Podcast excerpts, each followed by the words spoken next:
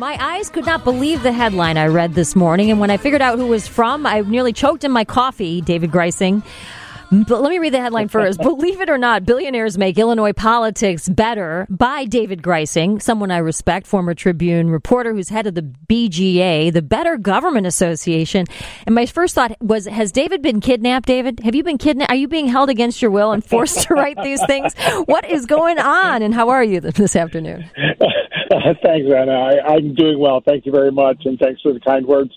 Uh, you know, I've just been struck by uh, you know this kind of villainization of billionaires that is happening both on the national level and at the local level, and I've also been quite intrigued by the sort of billionaire versus billionaire thing that we're seeing between Ken Griffin, the state's richest person, and Governor J.B. Pritzker, himself also a billionaire. And, and I just thought I'd weigh in and say it's a little uh, more complicated than uh, people might think. That that yes, there are bad billionaires, but there also are good billionaires. And frankly, I think that Ken Griffin, by raising some of the issues that he's raising, uh, is is really co- committing sort of a public service. Mm-hmm. You know, he's made a lot of comments directed at Governor Pritzker. Most recently, he said that he will run someone against him, and that person will win, and I will put my full backing behind him. And he's got what forty billion or something. He's the richest man in Illinois.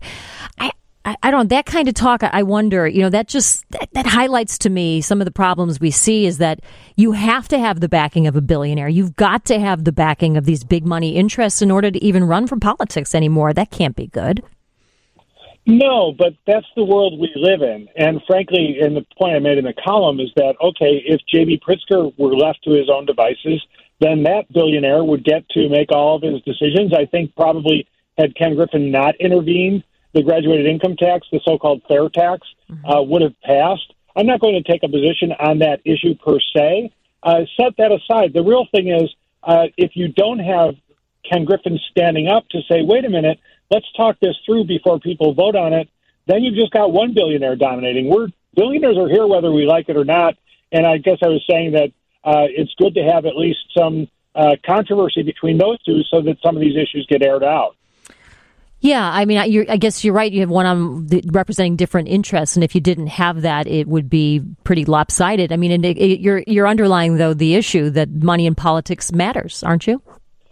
Well, absolutely, it does. There's no denying that. And if we lived in a different, uh, you know, with different rules in in our uh, politics in our country, things might be different. But we do live in a capitalist society where there are going to be wealthy people, and the, polit- the, the way the laws are written, it allows billionaires to throw their weight around in these ways.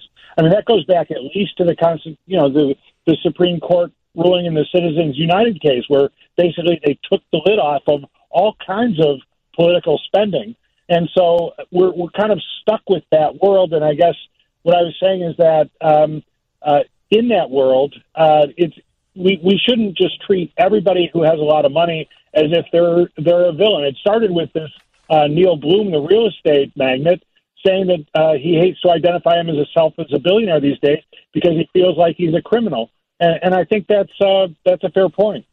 Yeah, I mean, I don't look at him as a criminal. I, I don't look at any of them as criminals. I, I, just feel as if when we look at the process, it is deeply concerning to me that that this this whole idea that special interests and money and billionaires have an over are overweighted in the amount of influence they have. And you're right, that's it. That we got to accept that. You saw Citizens United ten years ago allow even more of that to happen. Um, do you take a, a stance on those kinds of things at the Better Government Association? Are you trying to lobby on behalf of any of those issues?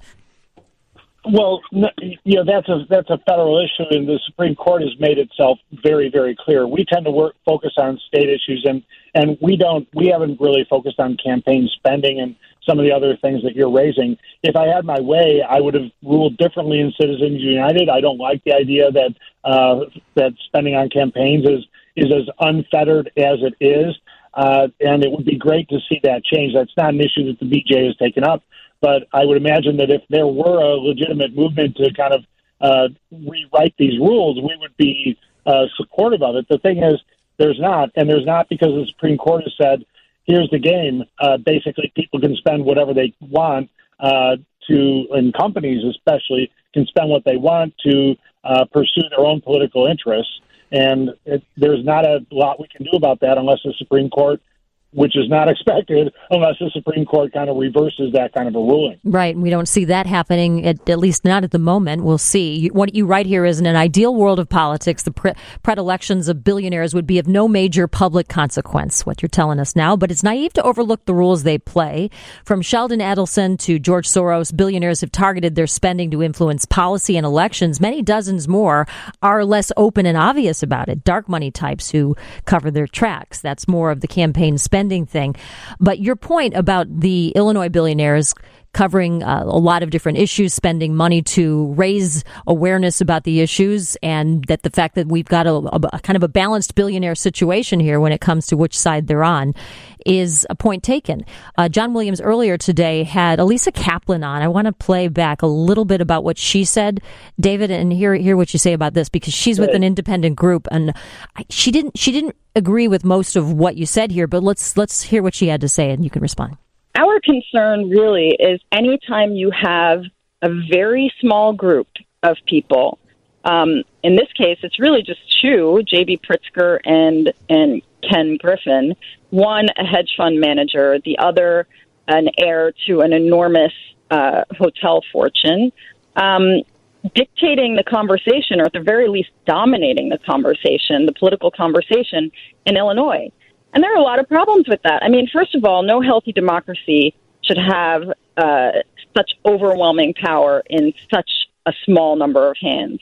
And secondly, rich people don't have the same interest as the rest of us. And there's been numerous studies that show this. And so anytime you have two people who have very little in common with your average Illinoisan, certainly very little in common with you and me, I'm guessing, um, with this overwhelming power to get their message out, this huge megaphone they have to speak because of their wealth, that's an enormous problem. And it's just, it doesn't make for a healthy democracy. No matter whether you like the outcome, as, um, as David Greising seemed to with the progressive tax amendment, or if you don't. There's nothing to celebrate in this kind of system. David Greising, you know her, I think. Alisa Kaplan is her name. Reform for Illinois is her group. What do you say when you hear that? Well, I, I think Alisa makes some fair points. I, like her, I I would prefer that the billionaires not have special political standing. I was trying to deal with the reality of it, and it's interesting on the point she made about our interests are different than the interests of billionaires. Uh, she may have a point, but think about it. When it comes to the progressive tax issue or the fair tax amendment, as, as Governor Pritzker called it, we got a very thorough airing of that issue because two billionaires were on opposite sides of it and really wanted to air it out. Mm-hmm. And uh, and so I'm not sure that her point really holds when you consider the fact that yeah, our interests may be different in some ways, but those two are on opposite ends of the political spectrum, and they duked it out on behalf of many, many more of us. And frankly, I was very struck when Pritzker lost the vote that he talked about the way that the you know the big money on the other side had manipulated public opinion. I think that's frankly a condescending view toward voters. I think voters were were treated to uh, a really serious debate about what was going on, and Governor Pritzker's amendment lost not just because of the finances of it, but because of a lack of trust in government, mm-hmm. because he failed to take on the pension reform, which is so desperately needed in this state. Voters are smart. I don't think people should kind of uh, think that just because a lot of money was thrown at the issue, that voters can't make their own uh, wise decisions. And I'd agree with that. We heard from so many of our listeners, they felt it wasn't about just believing the hype of some of the commercials they heard or the ads one way or the other. It was that they truly feel as if the state of Illinois is asking them to pay so much so far, and it just feels as if they didn't trust government to keep taxing them uh, to solve the problems. They didn't feel that that was the right way to go. David Greising, can you stand by for just a second here? I want to get back to your column. Believe it or not, billionaires make Illinois politics better better. And uh, you're taking some heat today, I'm guessing. I'm, I'm guessing because that uh, headline. Yeah. yeah, that was a great headline. It really I, was. I write the headline. Yeah, hold on. Thanks. Okay, thanks, David. Hold on a second. David Greising with the BGA is here. What are you hearing in result of your column today? Believe it or not, billionaires make Illinois politics better. Give give us a little little taste, David. What are you hearing? Uh, yeah, yeah, this is one of those columns that definitely touched a nerve. I, I've I've heard from people who uh, spoke out much as Lisa Kaplan did about the fact that it's unfair, it's not democratic. etc. Um, I've not heard a lot of support for the point I was making. I, I think that people uh, they're drawing far broader conclusions uh, from the column than the point that I was making, which was relatively narrow. Is that we are being well served in the way that these particular billionaires are uh, are are airing these issues, and I tried not to take sides really on any particular issue. And uh, you know, the, the people who who uh, like J.B. Pritzker and are likely to reelect him uh, to office, uh, they've made their own peace with the idea that this is a billionaire who funded his own campaign, who pays their his staff from his own wallet, not just from state resources, who traveled over to Europe on his own dime, et cetera. Those things are, Elise's point is right. Those things are not typical of our democracy. They're probably not best practices. Uh, that's not; those aren't the issues that I was addressing. I was just saying these two people really, whatever they might believe, uh, they're at least being substantive. They're dealing with serious issues. And because we have a couple of them who are at opposite ends of the political spectrum, we're getting a pretty spirited debate. Yeah, and you also point out just the philanthropy aspect of the putting money into neighborhoods and programs and culture um, and and all those kinds of things at universities and the arts and things like that. That that's we're you know we're we're lucky to have folks who are spending money in those areas too and care about this community. Um, David Greising, before I let you go, I know you have a podcast, The Madigan Rule, where you talk about the life of Madigan and his his his role in politics here. Do you have any take for us about how we're doing as a state legislature without Mike Madigan now? What would you say about what you're seeing? Well, uh, it was really disappointing the level of uh, seriousness about ethics reform uh, last last spring session. That after this horrendous situation in which Mike Madigan, because of being the target of, of a widespread federal investigation, uh, uh, that there was really no serious reform, and so that was extremely disappointing. And of course, the badly gerrymandered mapping, remapping that happened this year also is indicative of a system that shows that we're not a lot better off than uh, we once were. I think the jury is still out on Chris Welch, the Speaker of the House who uh, succeeded Mike Madigan. Uh, some of what we've seen from him is promising. For example, his uh, promise to abide by term limits, that he won't serve in that role for longer than 10 years. Of course, let's see what happens in nine more years. But so far, we've seen a, a modest improvement there. But uh, by and large, it seems like it's been a lot of politics as usual which has been very disappointing. Mm-hmm. Well, I'm good. I'm glad to hear you're well. I'm glad to hear you haven't been kidnapped or being forced to write against your will. I, I was worried about you, David, but now I, I, understand these are these are arguments you're making, and it's a good read. So check it out because it's worthy of the conversation. Um, Chicago Tribune, and do you have it posted as well at BGA?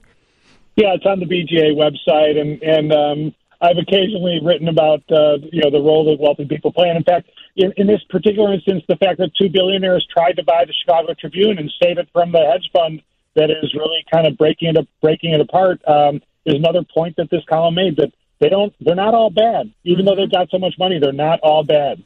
Check it out. Thank you david. Enjoy your Thank weekend you, okay? It's you uh, too. thanks a lot. Better Bye-bye. government association president there